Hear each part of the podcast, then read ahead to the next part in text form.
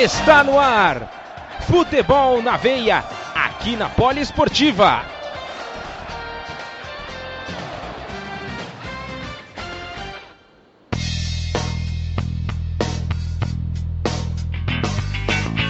Chegamos com tudo em mais uma semana aqui no meu, no seu, no nosso Futebol na Veia, 34 edição do nosso podcast. Eu sou Gabriel Max, apresento este programa para vocês e hoje a gente tem muita coisa boa no nosso giro de notícias pelo mundo. Temos homenagens, temos entrevista mais uma vez. A gente tá ficando bom nesse negócio aí, hein? Tem entrevista toda semana aqui. A coisa tá ficando cada vez melhor na poliesportiva no nosso futebol na veia. Seja muito bem-vindo, Ícaro Dias, também ao nosso programa. Ele que comenta todos os, os campeonatos pelo mundo afora também. Seja muito bem-vindo, Ícaro. Muito obrigado, Gabriel. Muito obrigado ao Pódio 20, programa número 34. Vocês vão me perguntar, mas qual jogador com a camisa número 34? Bem, vamos mudar de esporte um pouquinho hoje. Número 34 marcado pela carreira de Joaquim Alajoon, Shaquille O'Neal, Paul Pierce, e atualmente por Yannis Antetokounmpo, né? Então esses grandes jogadores do basquete norte-americano que simbolizam o nosso número 34 nessa mais uma edição do nosso programa aqui Futebol na Veia na Rádio do Esportiva. É, aí no caso uma bolinha mais amarelada, aquela bolinha que quica mais, né? Que vai no, na, na cesta, aí tá mais voltado. É, mas tem jogador de basquete que tem habilidade com, com a bola no pé. É. Temos o Kobe, o Steve Nash, o próprio Joel Embiid, enfim, tem os grandões também conseguem jogar com com a, com a, nossa bolinha, né, Gabriel? Lembrando que muitos deles, inclusive, já participaram, né, desses campeonatos, campeonatos não, né, desses jogos beneficentes pelo mundo afora, né? Tipo, amigos do Ronaldo, amigos do Zidane, essas paradas assim, eles já já participaram também, né? Assim como o Michael Schumacher, né? Gostava muito de participar, o Felipe Massa, Rubens Barrichello, na parte do, do automobilismo. É, muitos Sempre desses muito esportistas gostam, né, de participar desses outros esportes, né, de, de, ah, eu sou o cara do basquete, vou jogar futebol. O próprio Fernando Meridiani, tenista, também já jogou futebol, brincando ali com o Rogério. Enfim, eu, todo mundo gosta de brincar de, futebol, de jogar um pouco futebol, né, Gabriel? Então, quando tem esses eventos assim, a pessoa gosta de ter essa participação. É isso aí, é isso aí. E a gente tem alguns agradecimentos para fazer já logo no início do nosso programa, como sempre, né? Agradecer ao Paulo Arnaldo da Poliesportiva e ao Luciano Carvalho do FNV por abrirem as portas para estarmos aqui com vocês todas as semanas.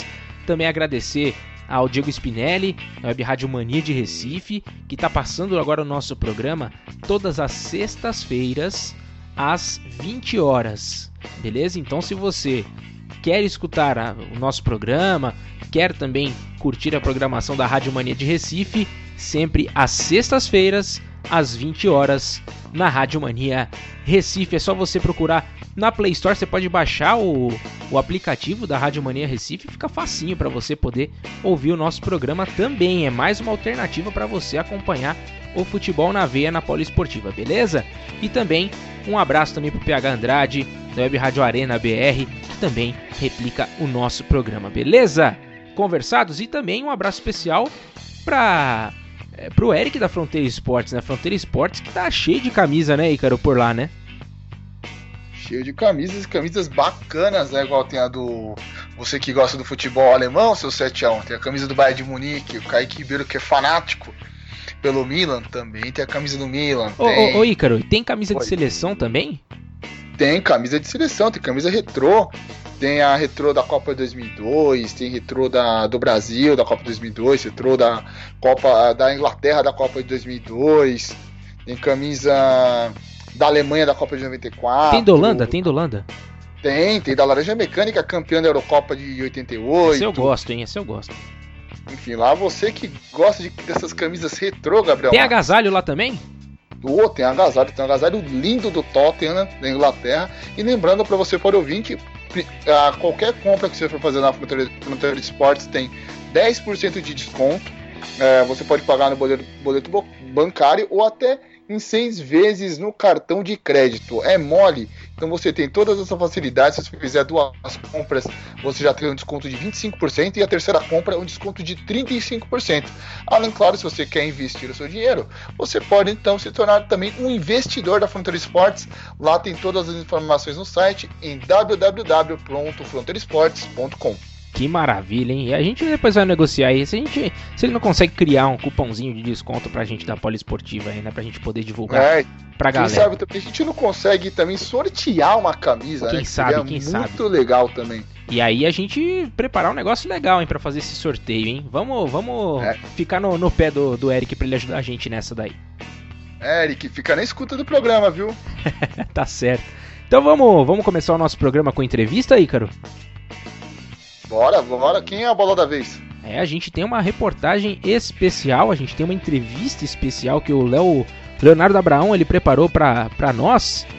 O Weber, é, que é o maior é, artilheiro lá da, da China, né, o primeiro brasileiro a conseguir se destacar lá na China, ele deu uma entrevista pra gente, exclusiva, mais uma entrevista exclusiva, e você vai poder acompanhar tintim por tintim quais foram as perguntas feitas pelo Léo e quais foram as respostas do Weber. Então a gente vai acompanhar essa entrevista a partir de agora aqui na Poliesportiva e você ouve com a gente. Vamos embora.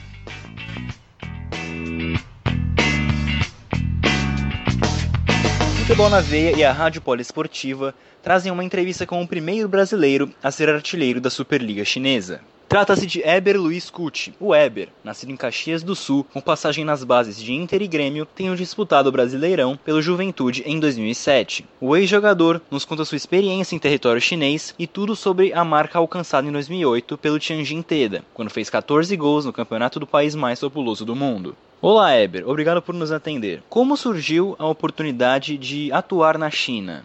Então, Leonardo, assim, o contato surgiu através de um empresário brasileiro que estava na China na época e ele estava sondando os jogadores do gauchão aqui em 2007. Eu tinha saído recente do Juventude de Caxias, a gente tinha disputado o Brasileirão em 2007 e eu tinha retornado para a Ubra de Canoas, onde iniciei o gauchão em 2008, né? Fiz a pré-temporada, tudo ali, mas já com esse intuito de, na primeira proposta que surgisse, partir em busca, né? Porque até era um sonho meu jogar fora do Brasil e dei sorte até que na terceira rodada já, já houve um contato desse empresário com um jogador do Veranópolis, o Coracini, que acabou me indicando. Nós tínhamos jogado contra alguns dias antes e o Coracini já me ligou, passou meu contato e já iniciou a negociação. Em 20 dias a gente negociou. Uh, num primeiro momento não fechou, mas logo em seguida a gente houve um acerto já. E até porque, como eu já tinha contrato, tinha que haver um acordo entre os clubes, né? E graças a Deus deu tudo certo. Ali em 20 dias já fechou o contrato e joguei no domingo, no, na segunda-feira já viajei para a China. E como foi a adaptação? Quais foram as suas maiores dificuldades no começo? A adaptação, cara, assim, num primeiro momento a gente nem pensa em outra coisa a não ser na linguagem, né? A língua é muito diferente, a gente tem uma certa dificuldade até mesmo para ouvir, porque ela no início ela me irritava, né? Ouvir o, o mandarim pensei várias vezes até em desistir, em, em abandonar, porque a gente está estava uh, acostumado aqui no interior, no, no, Rio Grande do Sul, em casa, com alimentação, com falando português, uh, resumindo tudo isso dentro de uma zona de conforto, né? Para mim, a questão da língua, o futebol é uma linguagem uh, universal, né? Não tem nem por que a gente ter dificuldade. O dia a dia que dificultava um pouco, mas eu, no meu ponto de vista, a minha maior dificuldade foi a questão da alimentação. O que você sentiu jogando no Teda? Como foi a experiência em geral? Para mim, cara, assim, eu tive a alegria de participar aqui do Campeonato Brasileiro em 2007, clubes do interior como Novo Hamburgo, Ubra, Inter, Grêmio na base, assim, clubes grandes, tá? O que eu senti jogando no Tianjin Teda, para mim é, é, muito especial e arrepia, porque deu tudo certo lá, tudo, inclusive as minhas falhas foram resolvidas da melhor forma possível. Eu acredito que Deus tinha desenhado essa caminhada para mim dentro do todo o meu esforço para ser jogador de futebol e para conquistar alguma coisa. Eu acredito que Deus me botou Tianjin no meu caminho E exatamente as pessoas que que estiveram comigo. Eu tenho que citar o Ricardo Melo, que foi o empresário que me acompanhou para lá, foi junto comigo e me encorajou, sempre me dando lições e muitas vezes até defendendo os meus erros, né? Então, Tianjin, quando eu cheguei, Tianjin, algumas pessoas ligadas ao clube falavam que o fato de eu ter ido direto para Tianjin na minha idade, não sei na matemática que eles faziam lá, significava muita sorte para minha vida. E realmente fui muito feliz lá, goleador do campeonato chinês em 2008, quatro gols em 20 e poucos minutos, eu não lembro agora direito, numa partida contra o Dalian, e o reconhecimento da torcida me arrepiava quando eles me chamavam, eles me chamavam de Dalulo, que significa o grande Luiz. Uh, meu nome é Eber Luiz e lá eles não conseguiam falar Eber, então ficou Dalulo, grande Luiz, porque eu sou alto, né? E cara, me emociona até hoje falar em relação à artilharia, como foi todo o caminho até atingir essa grande marca? Em relação à artilharia, eu fui para lá muito bem fisicamente. Eu vinha, eu saí do Brasileirão 2007, eu parei apenas acho que 10, 15 dias, foi muito rápido as minhas férias. Já voltei a treinar, então o meu ritmo estava bom, voltei a jogar, fazendo gol, estava com confiança. Cheguei na China já, fiquei no banco apenas acho que um ou dois jogos, já no terceiro já fui titular. Já comecei fazendo gols também, já peguei confiança, então loguinho eu, eu dei um salto em três partidas eu tinha cinco gols e já estava disputando artilharia. Então foi muito, como eu te falei, foi Deus, cara. Deus que fez isso comigo. E aí, logo em seguida, vim para o Brasil, já busquei a família, voltei para a China e três, quatro jogos depois eu acabei sendo, sendo expulso lá. Acabei revidando uma agressão agredi um chinês e acabei recebendo uma punição de oito jogos. Eu fiquei fora do, do, do, campeonato chinês. Aí deu uma caída, parte física, sem jogar e tudo mais. Voltei para a disputa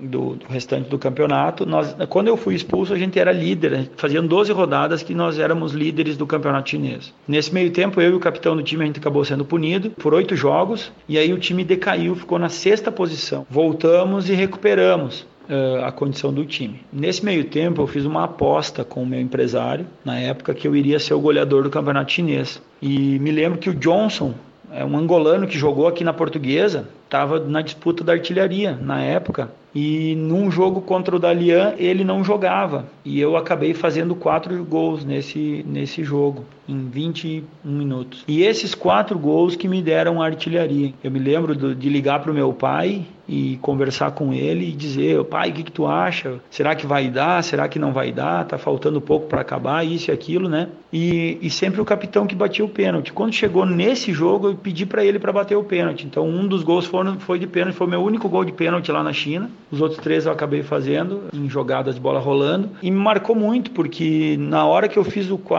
Deu o intervalo, Tá, o jogo estava sob controle, nós já tá, estávamos classificados para a Copa da Ásia já do ano seguinte. E o tradutor veio e me disse: Ei, agora é mais tranquilo. O jogo no segundo tempo, o treinador quer mais tranquilo, mais posse de bola também. E eu me lembro que eu disse para ele: tranquilo nunca. Agora não tem como ser tranquilo, falta um gol para mim ser o goleador. E, e fui abençoado por Deus e acabou sobrando uma bola e numa disputa dentro da área e eu peguei de esquerda e fiz o gol. Eu me lembro até hoje o barulho que a rede fez quando a bola entrou e me emocionou muito na hora, meus colegas também, porque eles também sabiam que eu, que eu estaria conquistando isso e tô todo arrepiado aqui agora de falar isso para ti. Maravilhoso, cara. Mas atribuo toda essa questão da artilharia à minha forma física, ao a sequência de jogos que eu vinha tendo a, desde 2006, né? 2006, 2007 para chegar lá em 2008 e arrebentar. Então, acredito que Deus tinha esse caminho traçado para mim fui abençoado com a artilharia e hoje é, é, o troféu mais bonito e mais importante que eu tenho dos, das minhas conquistas. Qual a sensação de ter sido o primeiro brasileiro a ser artilheiro da Superliga Chinesa? Assim, eu fico muito feliz de poder ser o primeiro brasileiro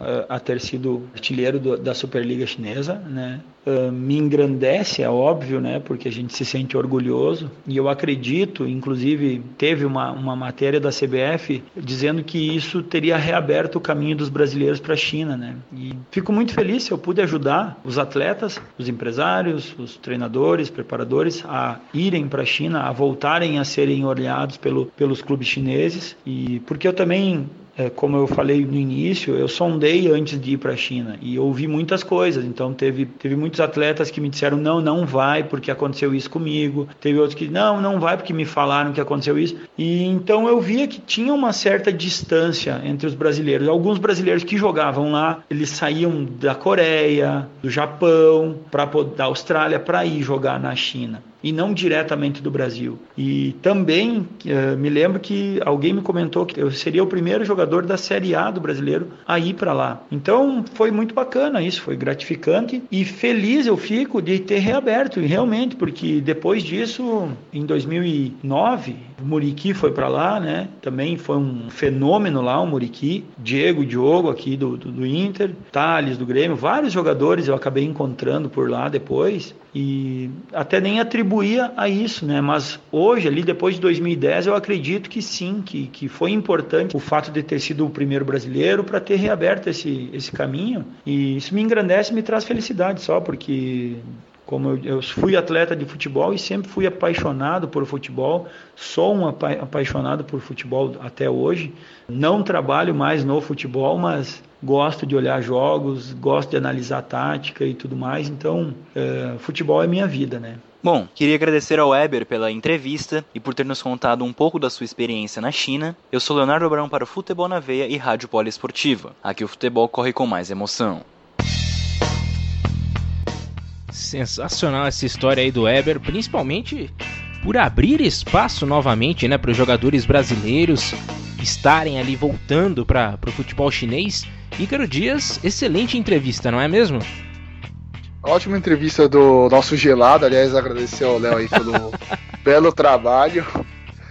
E olha só como a vida do Weber é uma, é uma coisa muito interessante. Ele sai do Juventude, Juventude naquele ano foi rebaixado em 2007, juntamente com a equipe do Corinthians, o América do Rio Grande do Norte e o Paraná Clube.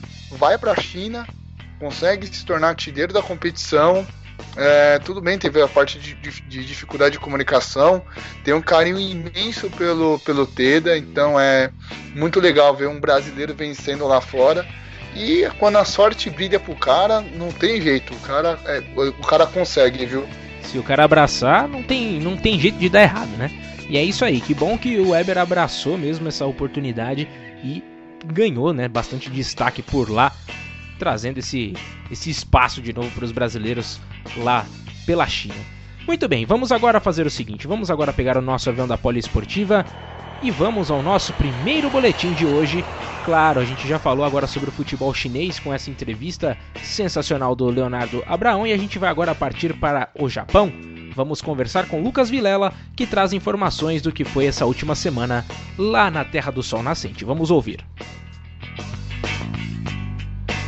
Konnichiwa Yudin, Ícaro Dias, Gabriel Max, a todos que estão nos ouvindo.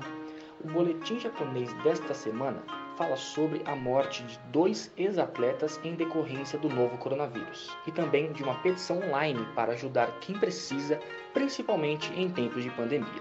Vencedor de cross country em 1964 em Dublin, na Irlanda, o espanhol Francisco Aritmendi, de 81 anos, morreu neste último domingo 12, em decorrência do Covid-19. Com isso, ele é o terceiro ex-corredor da Espanha a falecer pela doença. O jamaicano de 58 anos, Sam Clayton Jr., também morreu pelo vírus. Ele era ex-integrante de bobsled e participou das Olimpíadas de Inverno de 1988. Ele faleceu em 31 de março, mas foi divulgada para a imprensa somente nesta última terça-feira, 14. Uma petição foi criada na internet com o intuito de abrigar sem-tetos, pelo menos em parte, do complexo de 24 prédios da Vila Olímpica de Tóquio nesse tempo de pandemia. A campanha do Independent Living Support Center Moyai conta com mais de 52 mil assinaturas. O porta-voz do comitê organizador das Olimpíadas, Masa Takaya, falou nesta terça-feira 14 que está focado para que as Olimpíadas aconteçam em julho de 2021. Afirmou ainda que a expectativa é que não tenha mais nenhuma interferência ou chance de novas mudanças. Este foi o boletim japonês desta semana. Eu sou Lucas Vilela para o Futebol na Veia e Rádio Poliesportiva. Aqui o futebol corre com mais emoção.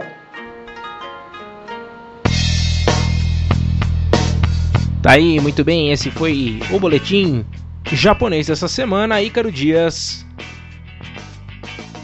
Olha, Gabriel, é muito triste, né, a gente saber que atletas olímpicos, atletas de alto rendimento, independente da idade ou não, que fizeram construir essa história olímpica, vindo a falecer devido à Covid-19.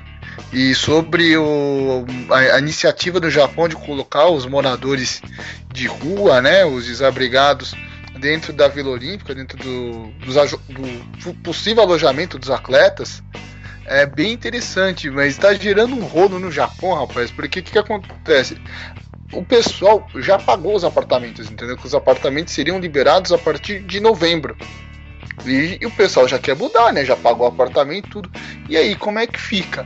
E com isso o COI tá, tá tendo um prejuízo assim bilionário devido à Covid-19. Lógico, tem, eles fizeram lá um seguro, é, cobriu uma parte, mas essa parte do investimento do povo japonês tá dando o que falar lá pro lado do Japão. É verdade, cara. E a gente vai aguardando para saber o que, que vai acontecer nessas próximas semanas, né? Muito bem. Agora falado sobre o futebol asiático, a gente vai pegar o nosso avião da Poliesportiva mais uma vez e vamos desembarcar agora na América do Sul, vamos nos aproximar mais do nosso Brasilzão e a gente vai agora na terra do, de nuestros hermanos. Vamos agora falar com Pedro Ferri sobre o campeonato argentino e você ouve tudo o que está acontecendo durante essa última semana por lá, né? Com Covid-19, com futebol parado. As informações você ouve agora com Pedro Ferri.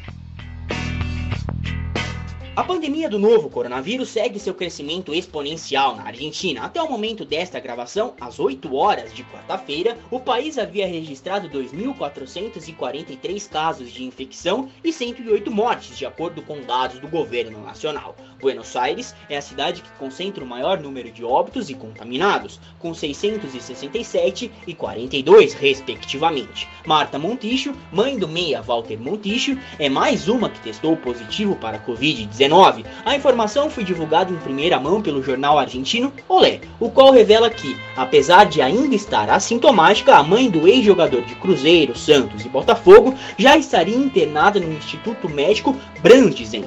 Esse, aliás, é o mesmo local onde o pai e o avô de Montijo faleceram nas últimas semanas. Em meio a esse cenário, o Olimpo, equipe que disputa o torneio federal A, uma espécie de terceira divisão do futebol argentino, intimou o atacante Fabrício Lense. O clube de Bahia Blanca ficou incomodado com o fato de, em pleno isolamento preventivo, social e obrigatório, o atleta de 36 anos, uma das contratações para a temporada, deixar a cidade para ir a San Nicolas, sua terra natal, sem permissão ou aviso prévio à comissão técnica ou às lideranças do plantel. Lance teria argumentado que precisava cuidar de seus três filhos, já que sua esposa continuaria trabalhando normalmente e sua mãe seria submetida a um procedimento cirúrgico, conforme a apuração do jornal La Nueva.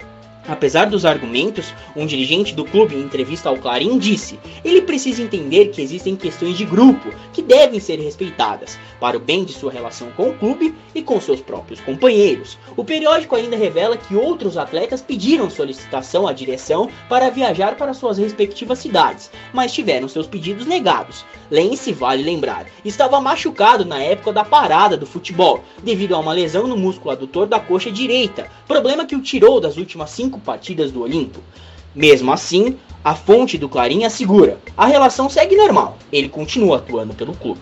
Por fim, dois acontecimentos históricos marcam o dia 15 de abril na Argentina. Neste mesmo dia, mas em 2007, Guillermo Barros Esqueloto fazia seu último jogo com a camisa do Boca Juniors. El Melisso foi contratado em 97 do Rinassi Esgrima e justamente no dia em que completou 300 partidas pelo Boca Juniors, se despediu e rumou ao Columbus Crew, nos Estados Unidos. Ao todo, Guilherme conquistou seis campeonatos argentinos, duas Copas Sul-Americanas, quatro Libertadores da América, duas Recopas Sul-Americanas e dois Mundiais de Clubes. Neste mesmo dia também, mas em 1907, o Clube União de Santa Fé era fundado.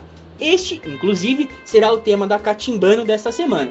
Então, fica o meu convite para o ouvinte. Essas foram as informações do futebol argentino. Eu sou o Pedro Ferri para o Futebol na Veia e Rádio Poliesportiva. Aqui, o futebol corre com mais emoção. É, isso aí, o Pedro Ferri fazendo aquele jabazinho básico, né, da, da coluna dele lá no Futebol na V, no site do Futebol na V, então www.futebolnaveia.com.br é só procurar pela coluna é, falando sobre o futebol argentino, né? A, a, o, o, famoso catimbando, beleza? Só procurar lá e você vai encontrar tudo isso que o Pedro, é, o Pedro Ferri falou para vocês. Ícaro Dias.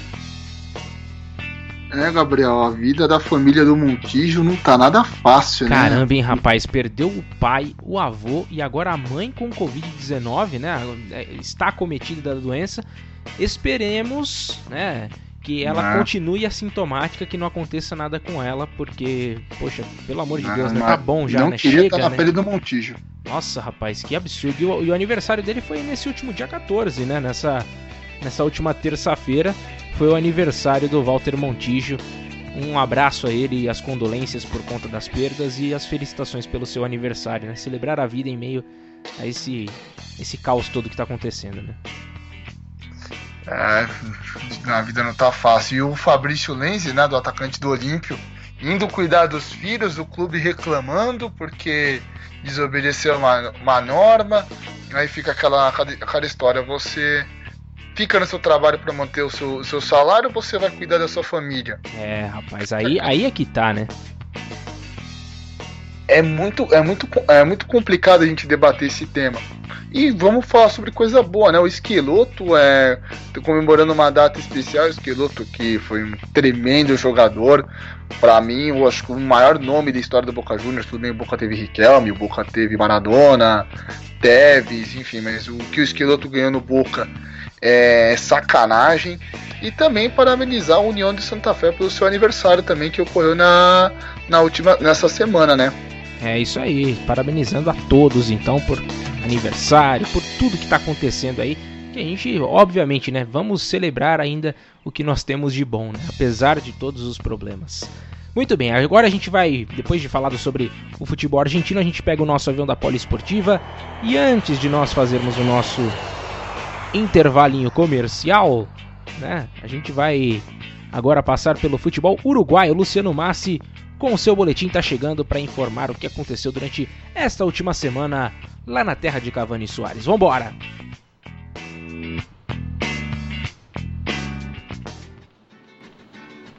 E a pelota segue parada no Uruguai. É, caros ouvintes, eu não vejo a hora de voltar a falar que o futebol segue a todo vapor na terra de Cavani e Soares. Mesmo sem futebol, vamos ao nosso tradicional giro pelo Paisito. Nesta semana, o ex-jogador Jorge Seré protagonizou uma belíssima ação ao combate do novo coronavírus. Atualmente com 58 anos de idade, Seré doou sua medalha de campeão da Libertadores de 1988, conquistada com a camisa do Nacional. A ideia do ex-arqueiro é ajudar os mais vulneráveis em meio à pandemia da Covid-19. O valor total arrecadado, cerca de 11.900 dólares, será destinado destinado ao Fundo Coronavírus, criado pelo governo uruguaio para amenizar os impactos econômicos durante esse surto. Vale lembrar que Jorge Seré não apenas conquistou a Libertadores de 88, como também foi o herói no título mundial em cima do PSV da Holanda. Naquela oportunidade, o goleiro defendeu três pênaltis. Vamos relembrar uma dessas defesaças realizadas por Jorge Seré.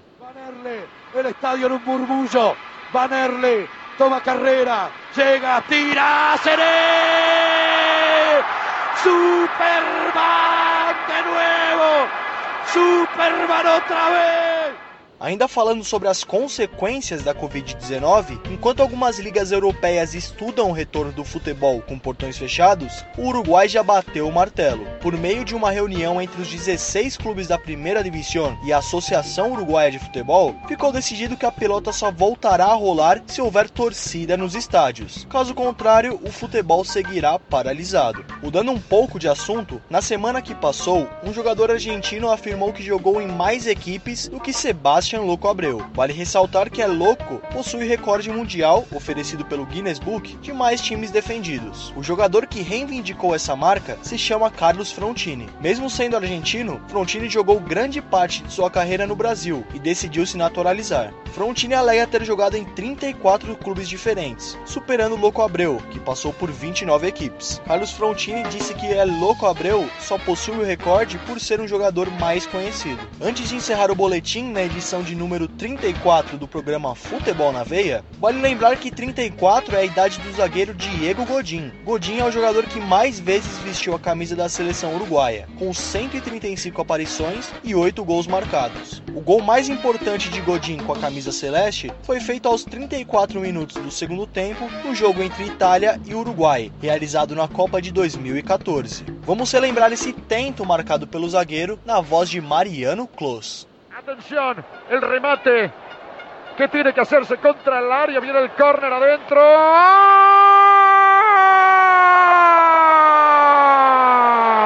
¡Gol!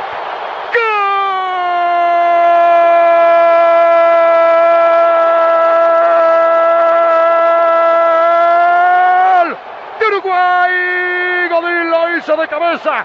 Entró Godín para pegarle. Luciano Massi para Futebol na Veia e Rádio Poliesportiva, aqui o futebol corre com muito mais emoção. Só pra dar mais saudade na gente, né? Vai trazendo essas narrações assim, só dá mais vontade de termos o futebol de volta, mas claro que temos de esperar até que as coisas né, se aproximem o máximo da, da normalidade. Muito bem, a gente vai fazer então um breve intervalo no nosso programa. Você que acompanha pelo Spotify só vai ter a vinhetinha e já voltamos já com todas as informações. Agora, para você que está ouvindo pelo Web Rádio Mania de Recife, você que está ouvindo pela Rádio Poliesportiva ou pelo Futebol na Veia nos nossos sites, então você terá um breve intervalo já a gente volta com muito mais emoção.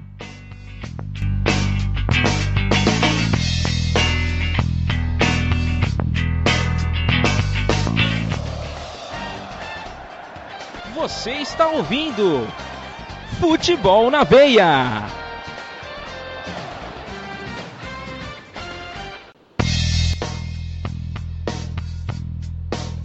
Estamos de volta para o nosso segundo bloco do Futebol na Veia aqui na Poliesportiva. Vamos já de cara pegar o nosso avião da Poli. Este avião laranja que sobrevoa os ares vai pousando agora nos Estados Unidos. Agora a gente vai falar sobre MLS. Vamos conversar com o nosso repórter Carlos Vinícius, que fez um apanhado aí geral do que está acontecendo por lá. Lembrando mais uma vez que o que está pegando, pelo menos é, na Europa, em alguns países também da América do Sul, América do Norte, são os esportes, né? Aproveitando essa parada dos esportes propriamente ditos que você pratica algum algo físico, a gente passa para o virtual. Então vamos agora com Carlos Vinícius que traz essas informações para nós agorinha.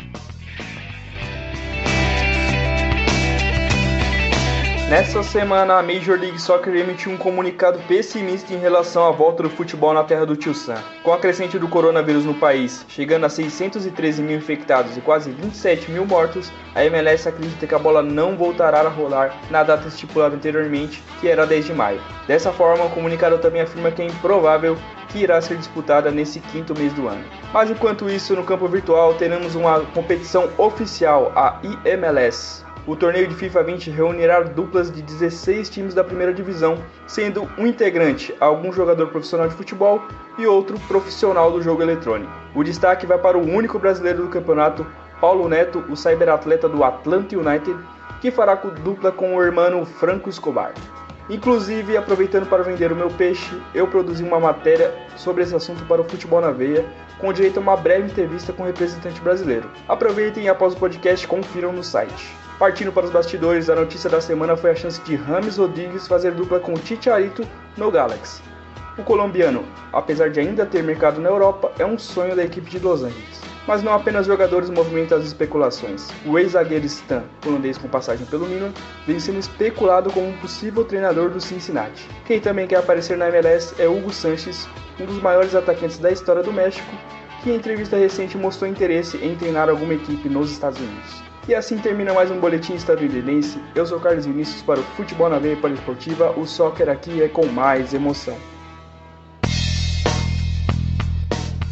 É, será que teremos James Rodrigues fazendo uma dupla com Chicharito Hernandes e Caro Dias? Olha, Gabriel, essa dupla já surgiu uma época lá no Real Madrid, viu? É. O Rames já, já atuou com o Chicharito. Eles poderiam reeditar essa dupla que acho que foi temporada 2013 2013, 2014 do Real Madrid, não tenho tanta certeza assim. Eu sei que já tinha um CR7 lá, enfim. É, sobre os jogadores do, da Terra do Tio Sam se virarem, né? Começando a ter esses jogos virtuais é interessante, né? Para deixar o pessoal ainda animado, podendo acompanhar pela internet, para não deixar é, apagada essa chama do futebol nos Estados Unidos que vem crescendo nos últimos anos. E sobre instância treinador, eu tenho medo do jogador, viu? É verdade. Porque se ele já era bravo quando já é, atuava pelo Manchester, pela Lazio, pelo Milan. Imagina ele na beira do, da, do campo lá, ele, e, tipo, um jogo entre Stan e Gattuso, como que seria? Você é. tá maluco. Cada enxadada uma minhoca, né? Por aí. tá certo. E agora a gente vai viajar agora para, para o México. Vamos falar de nosso tequilón. Vamos agora com Márcio Reis no nosso boletim mexicano. Você ouve aqui agora no Futebol na Veia. Hola, ¿qué tal? Gabriel Max de Corellas. Quiero ver a todos juntos en la campaña Yo Quiero Seguir Jugando. O momento para o futebol mexicano da segunda divisão é muito preocupante. Alguns presidentes das equipes de ascensão da MX serão e votaram em cancelar o Clausura 2020, pensando em eliminá-lo permanentemente, alegando que devido à falta de receita a situação econômica ficaria insustentável o próximo passo seria criar uma liga de desenvolvimento para jogadores que tenham no máximo 23 anos. E caso a Saint MX morresse, cerca de 65% dos jogadores perderiam emprego com as novas mudanças. Vendo essa situação desesperadora, alguns jogadores da segunda divisão estão pedindo apoio aos jogadores da primeira, para que isso não venha a ocorrer. O ex-jogador argentino Christian Jiménez, também conhecido como El Chaco, compadeceu a casa dos jogadores, postando um texto nas suas redes sociais e sendo compartilhado por jogadores da segunda divisão, onde ele dizia, aspas, este não é apenas um jogo, é um trabalho. Pense nos jogadores e em suas famílias, fecha aspas. Vale lembrar que El Chaco é um dos presidentes da Associação Mexicana de Futebolistas, Além de Chaco, ainda fazem parte desse comitê jogadores como Andrés Guardado, Héctor Moreno, Guilherme Ochoa, Jesus Corona, Oribe Peralta e Javier Titiarito Hernandes. E essa ação dos dirigentes leva a outro questionamento muito importante. E os times que estavam brigando para subir para a primeira divisão ainda nessa temporada fazem o quê? Porque jogadores como Carlos Penha, que disputou a Copa do Mundo de 2014 aqui no Brasil e atualmente defende o Correcaminos, clube da ascensão no México, está na segunda posição no campeonato. E como que ele vai fazer? Ele colocou até uma hashtag nas suas redes também, que foi Não nos roube a possibilidade da promoção. Vale lembrar que os clubes que votaram a favor do término do campeonato foram Celaya, Tampico Dourados, que estava na primeira divisão na temporada passada, Zacatepec, Alebrijes, Atlante e Cafetaleiros. Os que votaram contra a suspensão do torneio são Mineiros, Venados, Cimarromenos, Correcaminhos e UDEG. E para encerrar, as autoridades sanitárias no México relataram 74 novas mortes por Covid-19 nesta terça-feira, o que levou o total a 406, quanto o número de casos de infecção pelo coronavírus no país subiu para 5.399, com mais 385 registros nas últimas 24 horas. Semana que vem eu volto trazendo a atualização dessa tomada de decisão sobre a Liga de Ascensão. Eu sou Márcio Reis para o Futebol na Veia e Rádio Poliesportiva. Aqui o futebol corre com mais emoção. Rapaz, que rolo lá no México, hein, Ícaro? A coisa tá ficando braba por lá, hein? Será que vai acabar com a segunda divisão, meu amigo? Olha, Gabriel, é muito triste a gente ver o futebol mexicano, o pessoal tendo que parar a liga, colocar como liga de desenvolvimento, né? A segunda divisão, mas se você não tem receita, né? Você não consegue produzir um campeonato equilibrado. A gente percebe isso muito em outros esportes, que quando você não tem um time à altura da liga, você tem que regredir. Inclusive, é, hoje tivemos uma nota que o Pinheiros dispensou 10 jogadores no basquete, inclusive matéria já no site da Rádio Poliesportiva, é, que o Luciano Massa escreveu. Então a gente vê que é, muitos, muitos é, eventos esportivos, né? As, as equipes ou franquias não estão conseguindo pagar a conta, cara. Infelizmente é complicado. Eu entendo que vários jogadores vão perder emprego, mas é, não tem como as equipes bancar. Se não tem como bancar, o jeito é apelar pro sub-23 mesmo. É bem triste nessa situação, né? Assim como no Pinheiros, né, que dispensou todos os seus jogadores profissionais do basquete masculino, também pode acontecer isso lá pelos lados do México. E a gente torce para que pelo menos né, essas pessoas elas encontrem apoio, principalmente, porque não é nada fácil. Enfim, vamos agora mudar de áreas, vamos falar agora pegando o nosso avião, claro, né, primeiro. E a gente vai agora desembarcar na Europa. Agora a gente vai falar com o Kaique Ribeiro sobre o futebol italiano. É, tá chegando agora esse resumão da semana para você no Futebol na Veia. Fala ragazzi ragazzi, tutto bene? Ainda continuamos sem o futebol na terra da bota, mas como algo positivo que podemos trazer é que a curva da Itália está diminuindo. Gradativamente, o número de mortes vem caindo por dia no país devido ao Covid-19, e a tendência é que isso continue pelos próximos dias. Enfim, boas notícias, hein? Porém, sobre o caute na Itália, pelo jeito vamos ter que esperar mais um pouco para poder voltar aos jogos. Na última semana, saiu a notícia que em vários tabloides italianos de que a Série A pode ser finalizada com sede única e portões fechados. No caso, a cidade sede seria o Estádio Olímpico em Roma. Porém, vários fatores poderiam impedir isso de acontecer, como a aglomeração de atletas em um único lugar, todos os treinos dos 20 times aconteceram no Estádio Olímpico e o número absurdo de partidas em um único estádio. Porém, tivemos outras notícias para descontrair nessa última semana relacionadas ao caute. Como muitos perceberam, as famosas lives estão tomando conta das redes sociais. E um dos clubes da Itália não foi diferente. A Internazionale colocou para conversar dois grandes atacantes, um que fez história no clube e outro que vem fazendo história e se destacando na equipe Nerazzurri. Em uma conversa em português, Adriano Imperador e Lukaku jogaram conversa fora, e o belga só foi elogios ao brasileiro. Abre aspas. Estou muito feliz em falar com você. Acompanhava suas jogadas no YouTube, disse Lukaku. O Imperador respondeu dizendo que se ambos estivessem jogando juntos, marcariam 70 gols por temporada. É mesmo o Gabriel Max e Ícaro Dias? Tem toda essa moral, essa dupla de ataque? E quando você pega o maior ídolo da Juventus e um dos grandes craques recentes do clube para conversar? Foi isso a Juve fez. Del Piero e Dybala também conversaram em live. O legado de Dybala será ainda maior, disse Del Piero. Enfim, temos várias notícias sobre a janela de transferências, principalmente sobre saídas na Itália. Paquetá é alvo da Fiorentina e do Benfica, está mais próximo de se deixar o Milan. Porém, os rossoneiros não liberarão facilmente, pensando em recuperar o dinheiro investido no brasileiro. Sem espaço na Internacional, o uruguaio Diego Godin pode desembarcar na Inglaterra. Tottenham e Manchester United desejam um zagueiro. Ainda, PSG e Manchester City brigam por Douglas Costas da Juventus, e Roma e Napoli querem contar com o hispano-brasileiro Diego Costa, do Atlético de Madrid, na próxima temporada. Essas foram as informações do Cáutio com Kaique Ribeiro, futebol na veia e poliesportiva. Aqui o futebol corre com mais emoção. Arrivederci! É, esse ataque com Romelo Lukaku e Adriano Imperador seria fantástico, Ícaro. É, esse ataque aí marcaria sem dúvidas de 70 gols por temporada. Eu Fácil, acompanhei essa fácil. live. Sim, sim. Um elogiando muito o outro. Conversaram em muitos momentos em português, em outros em italiano. É, admiração mútua entre o Lukaku e o Adriano. Quem perdeu essa live, olha, sinceramente, tenta achar em algum lugar, porque foi muito legal, muito bacana, mesmo eu torcendo pro outro lado de Milão, gostei de ter visto essa live. É, a, do, a da Juventus também foi bem legal, do Del Piero com o Dybala, o Del, o Delp falando que o Dybala pode se tornar até maior do que ele. Eu acho que aí foi um exagero do Delp, né? Mas, enfim, vida que segue. É, Essa parte calma, da né? Federação Italiana.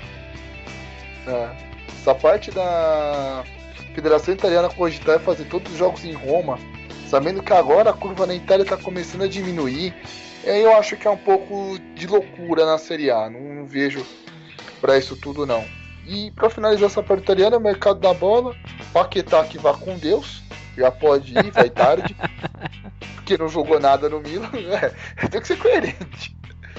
O Godin na Inglaterra, não vejo ele jogando futebol inglês, é um futebol que tem mais técnica, mais força. O Godin também já tá naquela decrescente na, na carreira. Douglas Costa no Manchester City, não acredito, devido ao fair play financeiro. No PSG, talvez. E rapaz, o Diego Costa na Roma é loucura, porque a Roma já tem o Diego. Então não, não ia caber dois centroavantes. Agora no Napoli, rapaz, ele ia cair com uma luva naquele time do, do Ancelotti. Do Ancelotti não, do Gattuso, minto. É verdade, hein? Caía muito bem por lá. É isso aí. E agora a gente, depois de ter falado sobre o futebol italiano, vamos pegar o nosso avião da Poliesportiva. Vamos agora chegando até Paris, vamos agora falar com Márcio Reis, o nosso repórter, que traz tudo que aconteceu durante essa semana. Você acompanha agora com ele. Márcio Reis, chega mais! Bonjour, meus amigos. Quarantaine rolonge jusqu'au 11 mai. A França, o terceiro país europeu mais atingido pelo Covid-19, depois da Itália e da Espanha, se aproxima de 16 mil mortes por coronavírus desde o início da pandemia, com mais de 700 mortes nas últimas 24 horas. O número de curados é de 28.805 pessoas. Com isso, o presidente da França, Emmanuel Macron, estendeu a quarentena até o dia 11 de maio, quando ocorreria a nova etapa de volta às atividades, começando por creches e escolas de forma progressiva. Vale lembrar que essa medida não se enquadram as universidades, restaurantes, hotéis, cafés, teatros, cinemas e museus. E essa nova medida praticamente encerra a chance da liguinha voltar mesmo que de portões fechados. Pelo menos é nisso que Oliver Decoud, presidente do Guiron, acredita. O Cartola não acredita que o campeonato termine ainda nessa temporada. Nessa última terça-feira, dia 14, o presidente disse, aspas, Continuo na minha posição, a prioridade é a saúde. Em relação ao nosso clube, não retomaremos o treinamento até que sejam necessárias as medidas de condições sanitárias. A data de 11 de maio é uma esperança, mas quando ouvimos os ministros, a data pode ser adiada. Avançando, me surpreenderia muito, considerando a situação e como seria o calendário. Joga uma partida a cada três dias? Quando ouço isso e muitas outras coisas, o final da temporada ainda parece comprometido. Fecha aspas. Além disso, um outro grande problema vem à tona. Antes da lei de confinamento, alguns jogadores estrangeiros deixaram a França e foram passar a quarentena com seus familiares, caso das estrelas do PSG, Thiago Silva, Neymar e Cavani. E mesmo com esse fio de esperança da Liga poder retornar dia 11 de maio, talvez esses jogadores não possam retornar ao país bicampeão do mundo. Os jornais franceses afirmam que o PSG, assim como outros clubes que contam com jogadores que estão fora da Europa, farão de tudo para resgatá-los, mesmo com a proibição de pessoas não irem ao velho continente. E só para finalizar, agora com notícias sobre transferências, já tem algum tempo que o PSG está de olho no defensor burkinense Amari Traoré, de 28 anos. Mas dessa vez parece que o negócio vai sair, tendo em vista que o clube parisiense pode perder Meunier e Kurzawa. Um possível plano B para Traoré seria o montenegrino Adam Marusic, de 27 anos, vinculado ao Lazio até 2022. Mas sem dúvidas, a principal contratação do PSG seria manter Mbappé e Neymar, que podem acabar saindo nessa janela. Desmanche no riquinho de Paris? Bom, isso e muito mais sobre o futebol francês você acompanha aqui comigo. Márcio Reis para o Futebol na Veia e Rádio Poliesportiva. Aqui o futebol corre com mais emoção. À la semaine prochaine. Ih, rapaz, será que acontece esse desmanche aí, ô Ricardo? Será que dá tempo ainda de desmanchar? Ah, duvido que o Papai Sheik vai fazer esse desmanche aí. Não, não tem como não, cara. Ele não vai perder Mbappé e o Neymar numa tacada só. Isso aí pode tirar o cavalinho da chuva. Neymar sair tudo bem, por ter todo o clima hostil da torcida do PSG, mas o Mbappé não. E sobre a a França, acredito que não vai ter campeão, mas sim a definições de vagas para as competições europeias e a parte de rebaixamento. Acho que a única coisa desse boletim francês, eu acho que pode acontecer é isso, cara, mas o Sheik não vai liberar os dois, esquece. É bem provável que não, né? Bem provável que as coisas vão se encaminhando de uma outra forma e a gente vai acompanhando, né? Quem sabe, né? No futebol também tem o mercado da bola que é uma caixinha de surpresas e a gente vai acompanhando por aqui, beleza? E agora a gente vai pegar o nosso avião da Poli mais uma vez. O programa vai chegando agora a Lisboa para falar com Edson Guimarães. Vamos falar de futebol português, é, vamos conversar um pouquinho mais sobre o futebol dos Cascais. Então vamos agora com ele, Edson Guimarães, com seu boletim da semana. Muito que bem, mais um boletim lusitano na área, mas seguimos sem previsão de retorno das partidas do Campeonato Português. O Sporting até retomou os trabalhos nesta quarta-feira, dia 15. Entretanto, o trabalho físico será acompanhado virtualmente, pois os treinamentos na academia em Alcochete seguem sem previsão de retorno. Em contrapartida, o Nacional da Ilha da Madeira, atualmente na segunda divisão portuguesa, colocou seus atletas para treinarem no clube. Para prevenir, o Nacional dividiu seu elenco em duas partes. Sendo assim, uma delas treinará segunda, quarta e sexta e a outra terça, quinta e sábado. Dessas duas partes, ainda houve mais uma divisão, separando os jogadores em duplas, para usarem o campo e a academia durante mais ou menos uma hora e meia. Dando um giro no mercadão da bola, os três grandes, Benfica, Porto e Sporting, seguem movimentando a maior parte do país. Na luz, o goleiro Bruno Varela, atualmente emprestado ao Ajax da Holanda, deve fazer suas malas rumo ao Besiktas da Turquia. Entretanto, sem informações se é uma negociação em definitivo ou por empréstimo. Para chegar, a jovem promessa sérvia Filipe Stevanovic, de apenas 17 anos, que atua como atacante, segundo os rumores, desperta interesse não apenas do Benfica, mas de vários outros clubes europeus, como os ingleses Liverpool, Chelsea, Manchester United e Manchester City, os italianos Juventus, Internazionale e Atalanta, os espanhóis Real Madrid e Atlético de Madrid, os alemães Bayern de Munique, Borussia Dortmund e Leipzig. Pelé é você? Já no Porto, a busca por um substituto para Alex Telles segue a todo vapor. O novo nome da lista é Matheus Reis, atualmente no Rio Ave. Inclusive, a Juventus entrou na briga por Teles, segundo o Tuto Sport, para substituir Matia de Chilho. Outra opção para a lateral esquerda dos Dragões é o grego Konstantinos Tsimikas, atualmente no Olympiacos. Entretanto, neste caso o Porto teria que disputar contra Liverpool, Leicester, Sheffield United, Rangers, Napoli, Inter de Milão, Real Betis e Lokomotiv Moscou. Ainda no assunto lateral esquerdo, o Sporting está de olho no jovem polonês Mikhail Karbownik, de apenas 19 anos, atualmente no Legia Varsóvia. Para compor a zaga, os Leões devem ir atrás de Rubens Semedo, formado em Alvalade, mas que hoje joga na Grécia pelo Olympiacos. E como possível saída, o atacante Gonzalo Plata desperta o interesse dos ingleses West Ham, Watford e Leicester, sendo o último o mais favorito para contratar o atleta de 19 anos. Além dele, outro que deve deixar os Leões é o goleiro brasileiro Renan Ribeiro. Apesar de ter contrato até junho de 2023, o Sporting já cogita negociá-lo. Nesta temporada, o arqueiro Luiz Maximiano vem se destacando na meta. Essas foram as informações do Campeonato Português. Eu sou Edson Guimarães para o Futebol na Veia e Poliesportiva. Aqui o futebol corre com mais emoção. É, mais é, informações do mercado da bola, né? O mercado que continua se mexendo aí a todo vapor. Quem sabe, então, mudança de ares para brasileiro, né? Tem o Renan Ribeiro aí dando sopa. Também tem o, o Rubens Semedo, né? Que pode também mudar de ares. E Caro Dias. Rapaz, o Renan Ribeiro brigou tanto passe do São Paulo para tentar jogar no Sporting e agora tá sendo praticamente dispensado do clube, hein? É, e ele foi bem, né? Ele chegou a ganhar título lá como titular, né? Então, não sei o que aconteceu por lá, hein? É. Mas é, voltando sobre o Nacional, o Nacional, né, que o Edson citou, fazer treino dia sim, dia não e dividir o elenco é, não adianta muito que você precisa, você precisa dos jogadores para tentar fazer um treino mais completo, treinar jogadas, enfim, é só se for um dia, um time, os titulares treinando um dia, os reservas treinarem no outro, né? Não sei como que tá essa parte lá em Portugal, mas só em Portugal se vê dessas coisas.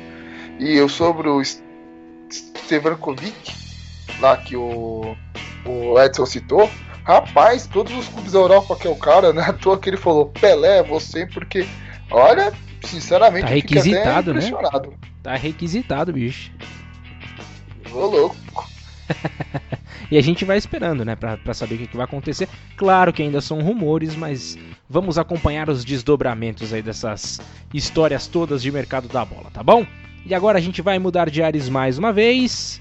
A gente vai pegar o nosso avião da Poliesportiva e vamos falar sobre futebol turco. Chegou o momento de falar sobre a Turquia. O Renan Silva já está a postos, já está com o boletim prontinho. Então a gente vai ouvir agora, vai acompanhar o que, que o Renan trouxe para nós, tá bom? Vambora! Caro Gabriel Max, caro Ícaro, caríssimos poliouvintes. Chegou a hora de falarmos da Super League, que ainda não tem previsão de retorno em virtude da pandemia do Covid-19. O país bateu seu recorde diário em mortes. Segundo o Ministério da Saúde, foram 115 mil óbitos nas últimas 24 horas. Em um dia, foram registrados mais de 5 mil novos casos. após o presidente Erdogan adotar o isolamento vertical, já são 69 mil casos e mais de mil mortes. Agora, vamos de boas notícias. O ídolo nacional Rustu finalmente se recuperou e teve alta hospitalar. Nesta segunda-feira, ao conceder entrevista ao portal italiano Tuttomercato Web, o ex-goleiro do Barcelona relatou sua experiência com a doença, admitindo que a subestimou no início, achando que se tratava de um simples resfriado. Após confirmar a permanência do artilheiro Falcão Garcia, o Galatasaray negocia para ter como reforço o craque italiano Mario Balotelli.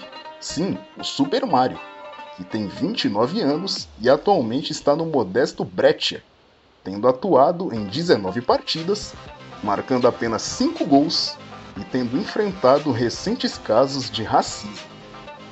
Bom, meus caros, após dar as informações do futebol da Turquia, sigo na quarentena porque a situação está preocupante. Eu sou Renan Silva, futebol na veia e rádio poliesportiva. Aqui, o futebol corre com mais emoção. É, rapaz, a situação continua preocupante, Ícaro Dias. É melhor se resguardar. É, exatamente. Fique em casa, Renan. Isso legal, mesmo. a- a- o, legal o Rustu se recuperando, o Falcão ficando no Galatasaray. Interessante a ida do, do, do Balotelli, né? Podendo fazer uma dupla de ataque com o Falcão Garcia. E Gabriel, hoje no Transfer Marketing colocou uma matéria dos Bad Boys do, do time dos Bad Boys. E tá lá o Balotelli, tipo, o time dos Bad Boys que seriam jogadores expulsos. E o ataque do time tem justamente dois caras que jogaram, tanto na Inter quanto no Milan, que é Ibrahimovic e Balotelli. Balotelli que já teve 13 expulsões na sua carreira. É, rapaz, e apesar de ser indisciplinado, não podemos deixar de falar também que é um bom jogador se estiver em boas condições, né? Que não tá acontecendo muito lá na Série A Team, né? Tá bem complicado o negócio para ele por lá no Breccia. E agora a gente vai pegar o nosso avião mais uma vez, o aviãozinho da Poli vai decolando, agora vai pousar diretamente lá em Madrid, né? Vamos falar agora sobre futebol espanhol. Vamos falar com a nossa repórter Lauren Berger, que também preparou um material especial aí falando sobre esta semana com futebol, mas tudo né, relacionado ao mercado da bola, tudo mais voltado para esse lado, porque, né? Não, não tem jeito, né? A bola não tá rolando em lugar nenhum e a gente segue daqui das informações para você não ficar por fora de nada, tá bom? Então chega mais, Lauren, traz o boletim pra gente aí do, do futebol espanhol. Olá, chicos e chicas mais lindos desse mundo. E olha, o futebol espanhol segue paralisado por conta da pandemia do coronavírus, né? A Espanha, depois da Itália, é o país da Europa mais afetado pelo Covid-19. Até agora, então, o número de contaminados passa dos 177 mil. Enquanto isso, soma-se 18.579 mortos. Mas as notícias não são assim tão negativas, porque os espanhóis têm registrado uma queda no número de óbitos nos últimos dias e assim esperamos que continue sendo. Os organizadores do Campeonato Espanhol trabalham com o retorno da competição aí prevista para o dia 30 de junho, né? E em reunião com os líderes do Barcelona, que são Messi, Busquets, Piquet e Sérgio Roberto, o presidente do clube falou que será criado um calendário que ele apelidou aí de infernal para que o torneio então termine até o dia 31 de julho. Enquanto o campeonato não retorna, os times têm movimentado o mercado da bola de uma maneira assim surreal. E realmente, Real Madrid e Barcelona não estão para brincadeira, viu? Eles querem estar totalmente preparados para a próxima temporada. Então, os rivais buscam a contratação de Kanté do Chelsea, né? Catalães, inclusive, chegaram a estudar uma proposta de troca. Então, assim, Coutinho iria para os Blues e o francês chegaria à Catalunha. Porém, não vai ser tão fácil assim de tirá-lo da Inglaterra, porque o volante se diz muito feliz na atual equipe.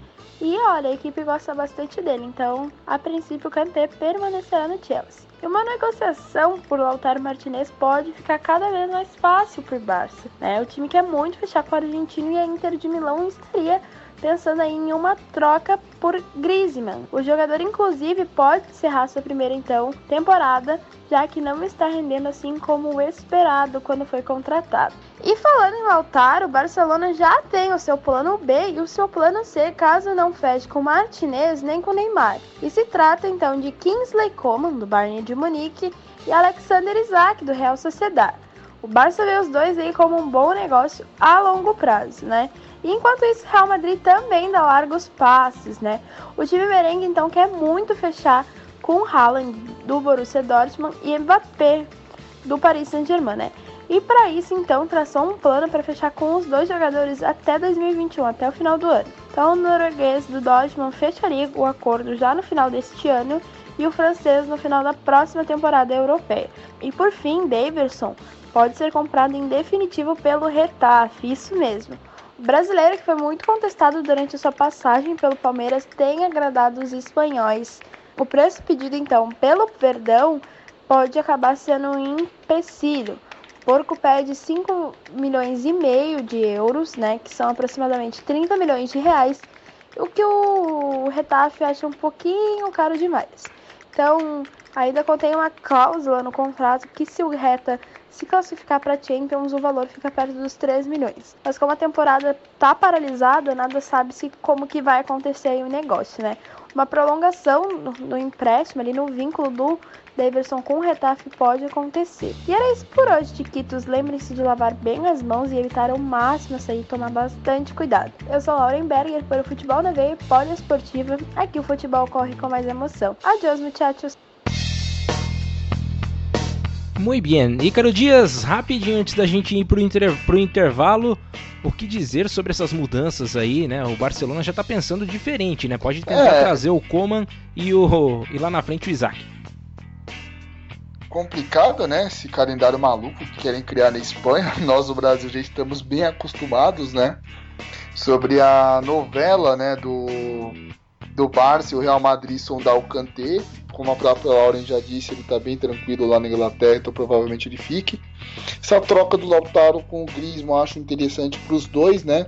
O Lautaro que jogaria na Espanha já seria preparado para ser o, sucessor do Luizito e o Griezmann podendo ter um, um destaque maior lá em Milão.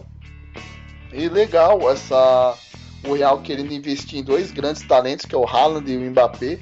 Mas vamos aguardar, né? O Haaland, eu, pra mim, é certeza que ele vai nessa temporada. Já o Mbappé eu fico com, com dúvida, Gabriel, devido ao fair play financeiro. É, talvez tenha que esperar um pouquinho mais, né? Mas a gente vai aguardar, vamos saber aí o que, que vai acontecer. E agora a gente vai para um rápido, uma rápida pausa e a gente já volta para o nosso terceiro e último bloco. Valeu? Então até daqui a pouquinho. Futebol na veia poliesportiva aqui o futebol corre com muito mais emoção.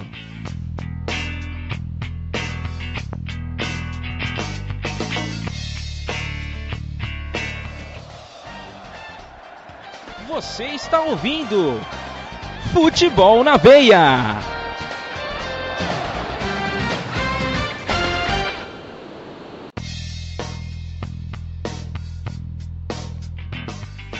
Estamos de volta para o nosso terceiro e último bloco do nosso Futebol na Veia aqui na Poliesportiva.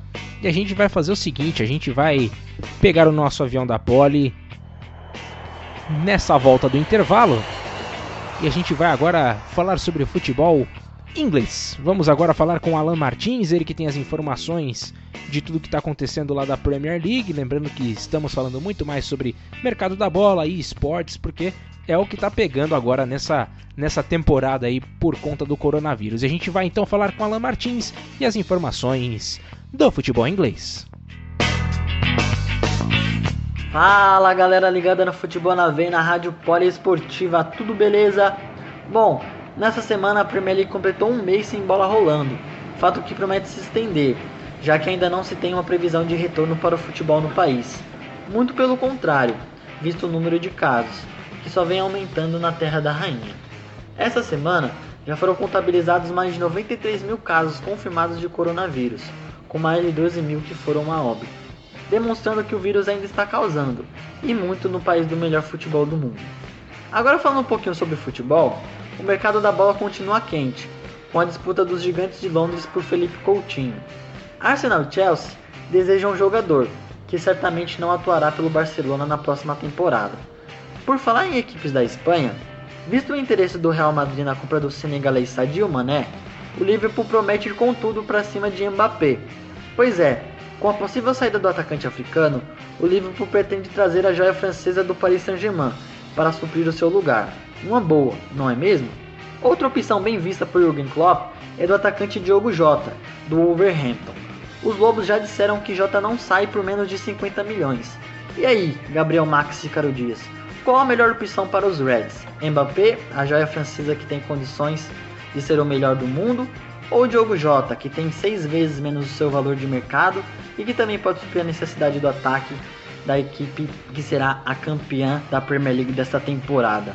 Falando um pouquinho sobre o mercado interno, o jornal inglês Daily Mail publicou que os clubes da Premier League estudam fazer um pacto de não fazerem negociações umas com as outras nesta janela, visando impedir que os jogadores queiram ir para uma outra equipe, ao invés de reduzirem os seus salários.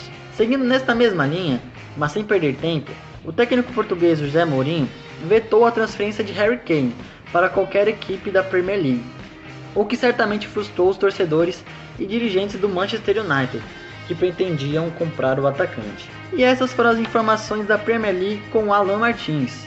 Futebol na veia e rádio poliesportiva. Aqui o futebol corre com mais emoção. É, rapaz, o negócio é essa a salada que tá esse mercado da bola aí, é o que tá movimentando o negócio, hein, Ícaro? Alô, Ícaro? Oi. Ícaro Dias? Gabriel? Opa, tô te ouvindo agora. Ah, sobre esse boletim do, da Premier League, né, essa disputa do Arsenal em cima do Felipe Coutinho, né? O Arsenal e Chelsea querendo o Felipe Coutinho. Eu acho que seria melhor para ele jogar no Arsenal, que é um time que está tentando crescer, um time que teria um protagonismo maior, só que lá na Catalunha já falam que querem contar com ele na próxima temporada. É, sobre os Reds correndo o risco de perder o, o Mané, acho muito interessante correr atrás do Mbappé, mas eu não acredito que o Liverpool vai pagar esses 200 milhões de euros pelo Mbappé. É, nessa semana também foi aniversário do, do, Manchester City, né? 126 anos de vida. E fechando né, a parte do, de negociação, Mourinho muito, muito esperto, aquela, aquela raposa felpuda do futebol, tentando segurar o, o Harry Kane, porque ele já sofreu na última temporada com várias lesões no time e não vai querer perder esse grande centroavante por um rival da Premier League que nem a United, né? É, é verdade, né? Tem que tentar segurar o máximo mesmo, né? Importante é, se aproveitar desses jogadores que já estão lá há bastante tempo também. E, e, e a melhor opção então pro, pro Liverpool você acha que seria então investir menos então, né? A, mais para pro lado da aposta, né, Ícaro? Sim, é, pelo que o Seria Alan bom, né, o Mbappé, né? eu iria, eu iria de Mbappé, mas não pagando esse valor. É verdade. Você faz o seguinte, igual, quando o Mbappé saiu do Mônaco para ir pro, pro PSG, ele foi por um ano de empréstimo com valor fixado em compra.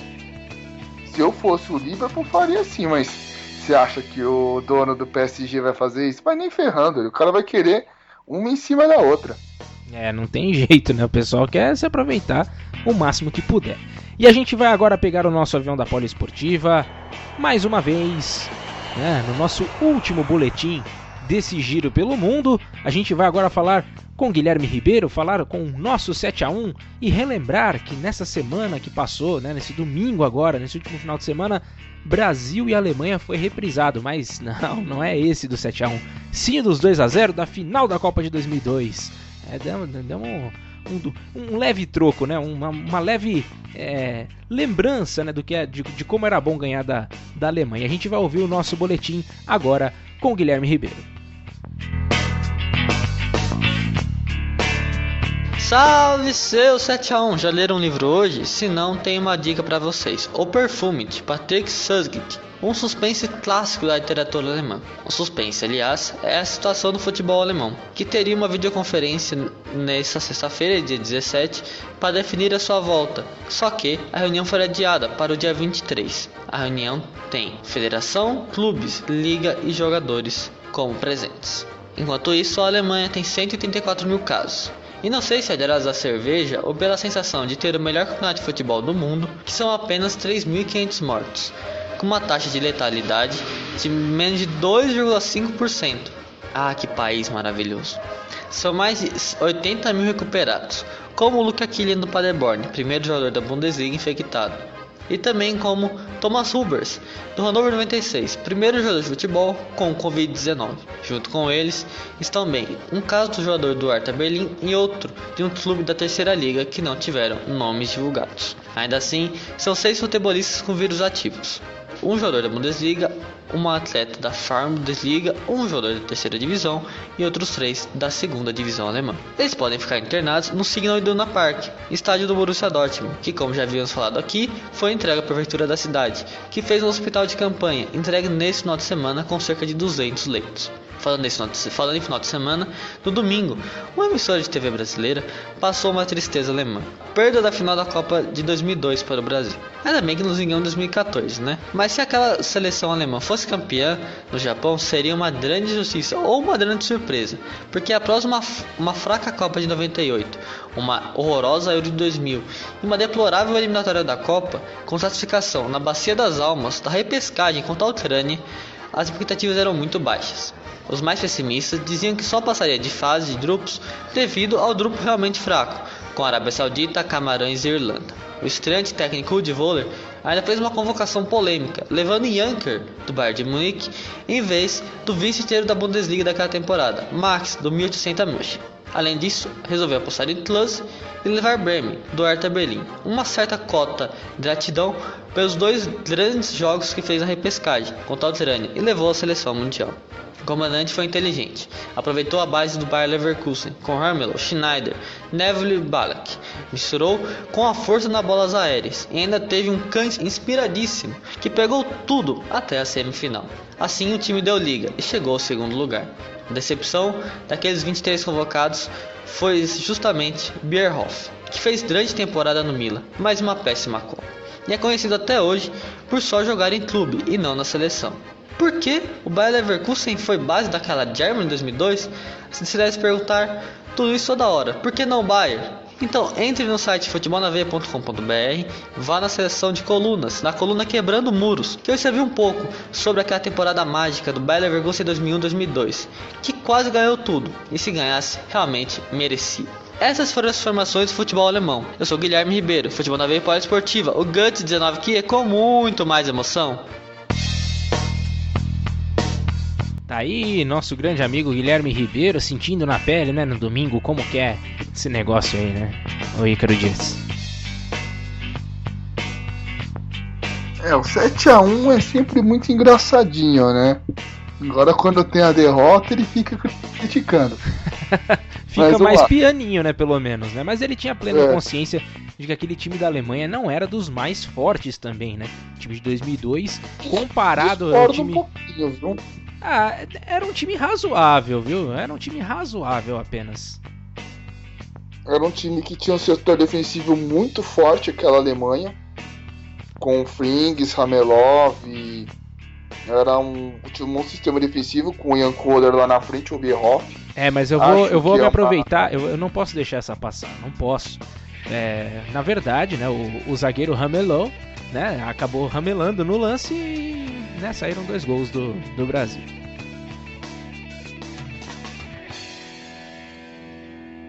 Ícaro? Oi, Gabriel, não ouvi o que você falou.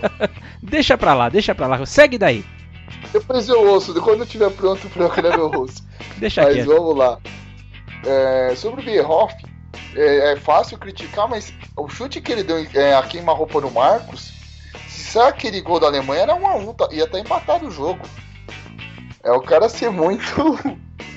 muito sem noção que nem o nosso 7x1, mas pegando o aspecto daquela, daquela, daquele Bayer Leverkusen, ele chegou na final da Champions League, ganhando o Real Madrid, é, não, perdeu pro Real Madrid por 2x1, mas quase marca o segundo gol no finalzinho do jogo. Quem tiver interesse para procurar no YouTube, tem umas 3, 4 defesas do Cacilhas, que é um negócio assim de maluco. O Cacilhas pegou demais naquela, naquela final de Champions League, quando o Zidane marca aquele gol é, antológico, aquele time do Bayer Leverkusen também tinha o Lúcio, né, que foi pentacampeão mundial.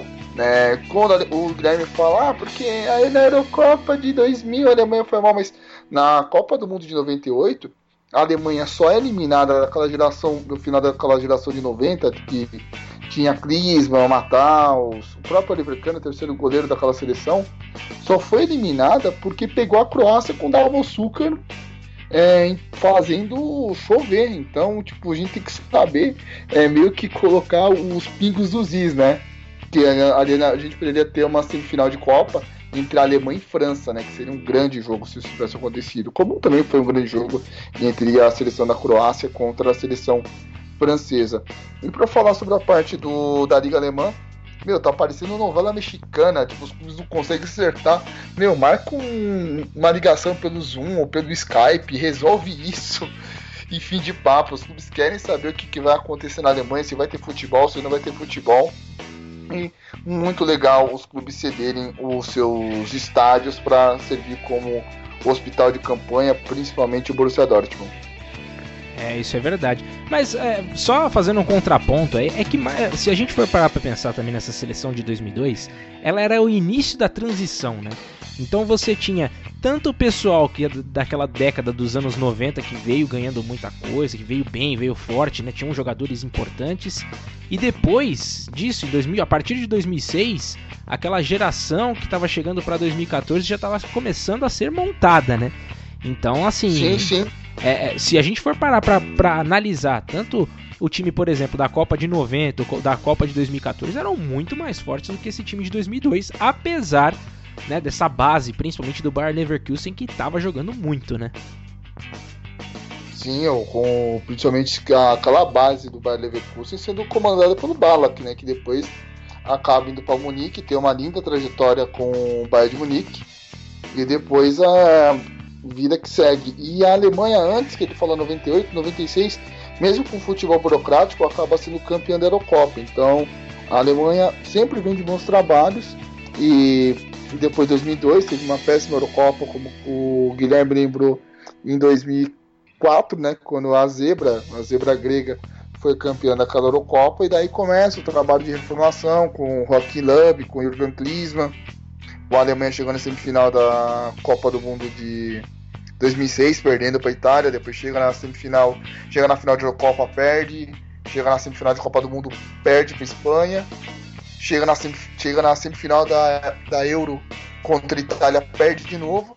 E aí vem o tal do 7x1 e isso aí fica uma outra conversa. Deixa, deixa pra lá, deixa. Hoje não, não vamos lembrar dessas coisas não. E, hoje não, hoje não, hoje sim. É, vamos agora fazer o seguinte, vamos para homenagens. É, homenagens, não homenagem. A gente tem duas hoje. A gente tem o aniversário de Walter Casagrande Jr., né?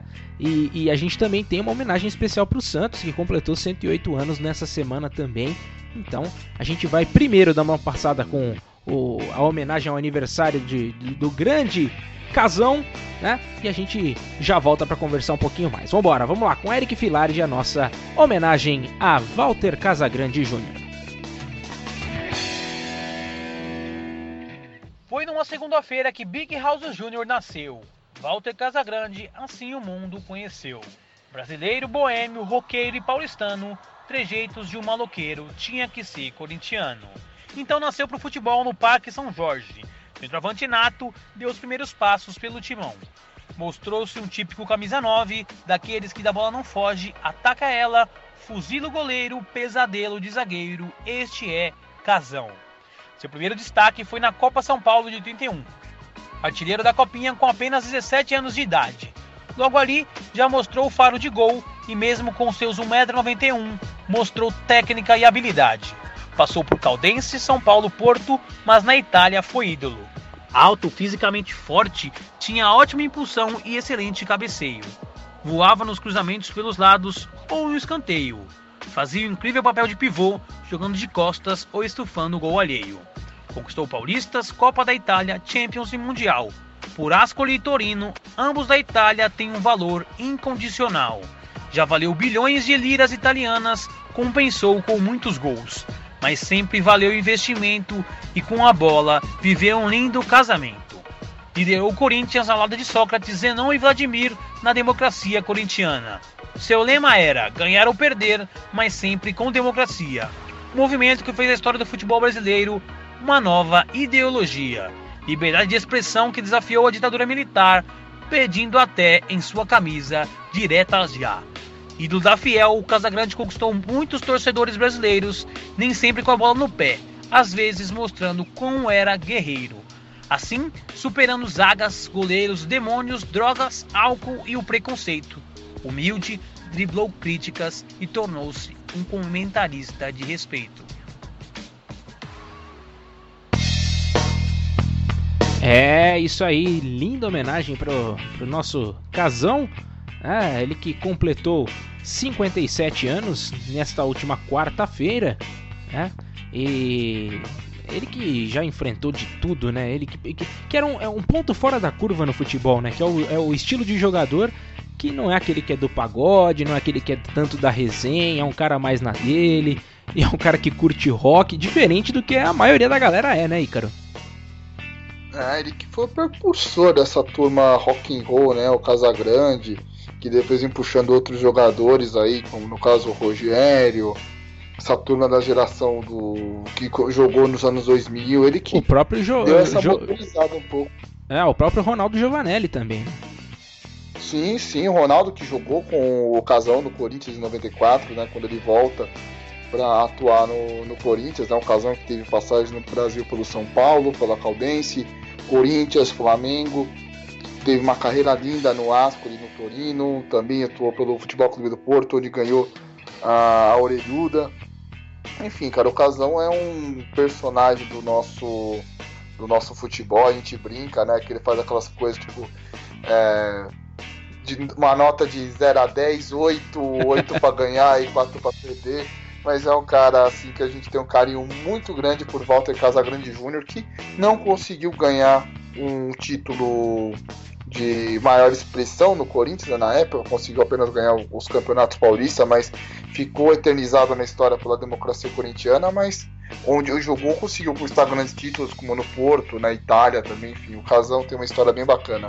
É isso aí. E agora a gente vai partir para outra homenagem, a nossa segunda homenagem desta dessa edição do, do, do, nosso podcast, que é o Santos. O Santos que completou 108 anos, não teve como comemorar da mesma forma como todos os anos, não teve festa, mas a gente faz a, a nossa homenagem aqui para deixar os Santistas com o coração quentinho aí, né? Para trazer de volta essa, é, essa alegria do, do futebol com essa homenagem ao Santos. Então vamos lá, vamos escutar então com Eric Filardi novamente. Um santuário de craques e celeiro de gênios. Assim é a Vila Belmiro, recheada de lendas, títulos e prêmios. Santos Futebol Clube, um patrimônio do futebol mundial, parou duas guerras mostrando o quanto é colossal. Estádio Urbano Caldeira, um palco de comemorações popularmente conhecido como Vila Belmiro, que embalou gerações. Adolfo Milon Júnior foi o autor do primeiro gol, mas foi nas balançadas de rede de Pelé que o mundo inteiro se deleitou. O rei do futebol marcou uma era no esporte em geral, levou o Santos pelo mundo e alvoroçou de forma surreal. Com o quinteto fantástico, não tinha para ninguém, era só chulepe. Dorval Mengalvio, Coutinho, Pelé e Pepe.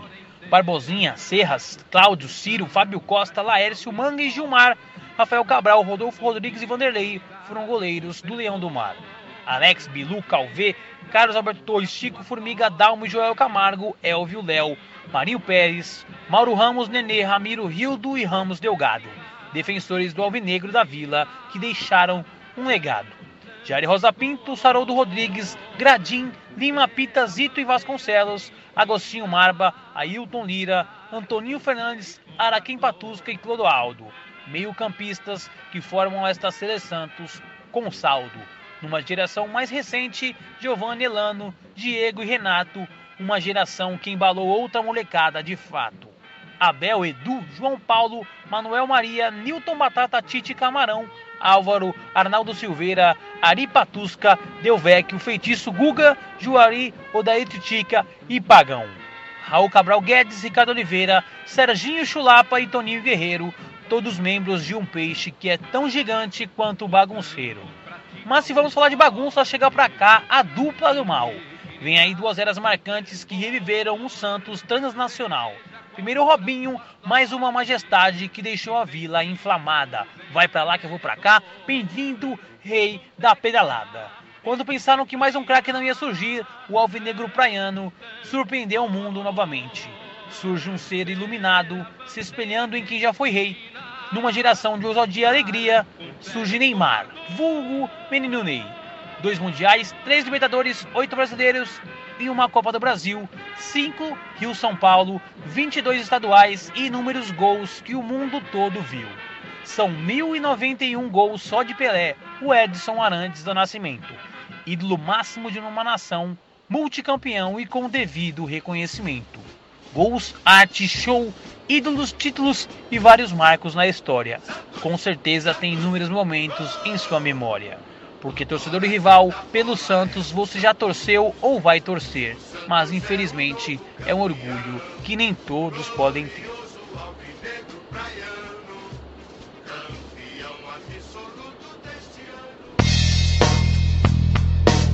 É, rapaz, é tanta gente boa que já passou com a camisa do Peixe, né? Com a camisa do Santos Futebol Clube. 108 anos de muitas alegrias, de muitas revelações para o futebol, Ícaro.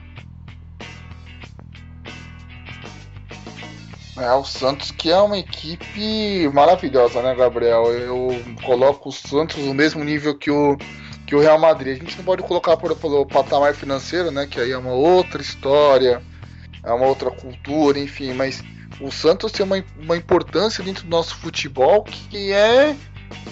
Não dá para você mensurar, porque a gente deve três títulos mundiais às, às, equipes do Santos, né? 58, 62, até mesmo em 70, com Pelé e Clodoaldo. Enfim, o Santos tem uma. O próprio também, o Capita, Carlos Alberto Torres. Então é uma escola, o Santos é uma escola de como deve se jogar o futebol brasileiro. E nada mais justo dessa bela homenagem feita pelo Arquifilardi aí, mostrando a grandeza do Santos Futebol Clube. É isso aí. E a gente vai chegando ao final do nosso programa. Ah, que pena. Vamos né, terminando mais uma edição. Gostaria de agradecer a você, Ícaro, mais uma vez. Pode fazer as suas considerações finais, por favor. Muito obrigado, Gabriel. Muito obrigado, Apoio Ouvinte. Lembrando, né, para você acompanhar lá no Spotify da Rádio Esportiva é, as nossas, as nossas, a nossa programação, né, com o Poli Mil Grau. Também tem as lives Esportiva. Lembrando que sexta-feira teremos uma live com o Lucas Rocha, ele que é repórter lá da Jovem Pan News de Bauru, comentando sobre tudo que está acontecendo no NBB. Quem vai estar tá batendo esse papo com ele é justamente o Kaique Ribeiro, então vai ser um papo bem legal quem puder acompanhar a partir das 8 da noite lá na nossa, no nosso Instagram da Rádio Esportiva.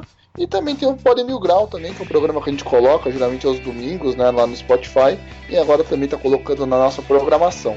Mais um recadinho que eu estava esquecendo, segunda-feira tem uma live muito legal com o André Bastos, que é jornalista lá da Rede Vida e também imitador. Quem não conhece o trabalho do André tá perdendo, viu? Que ele é show de bola. É verdade, ele manda bem mesmo. Manda bem nas imitações e também manda bem né, no, seu, no seu trampo diário.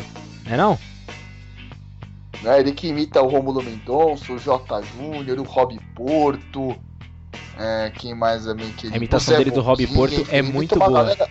Essa imitação do é Rob bom, Porto viu? é sensacional, cara. Ele, ele, imita também outros personagens, igual o exemplo do Lineu da Grande Família, o Mendonça.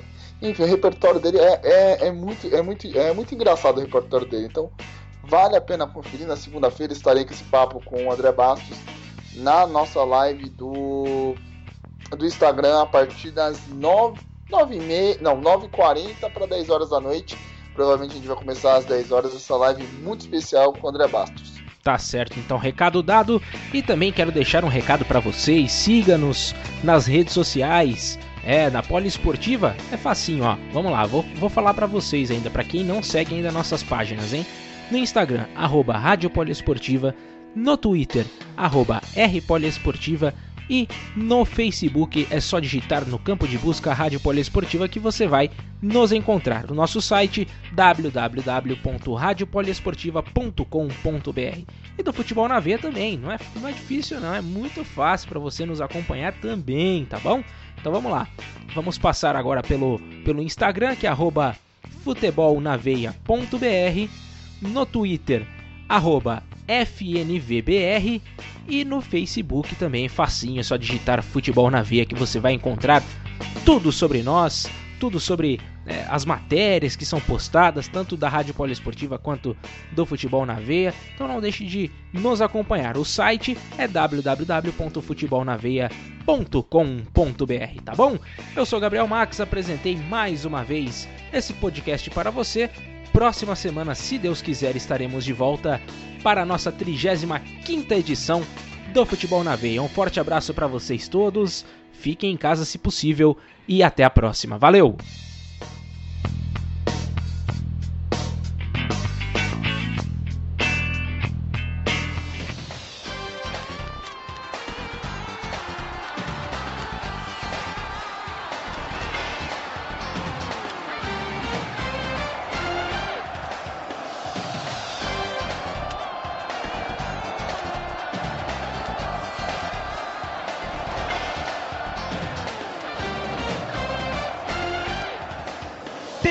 Agora.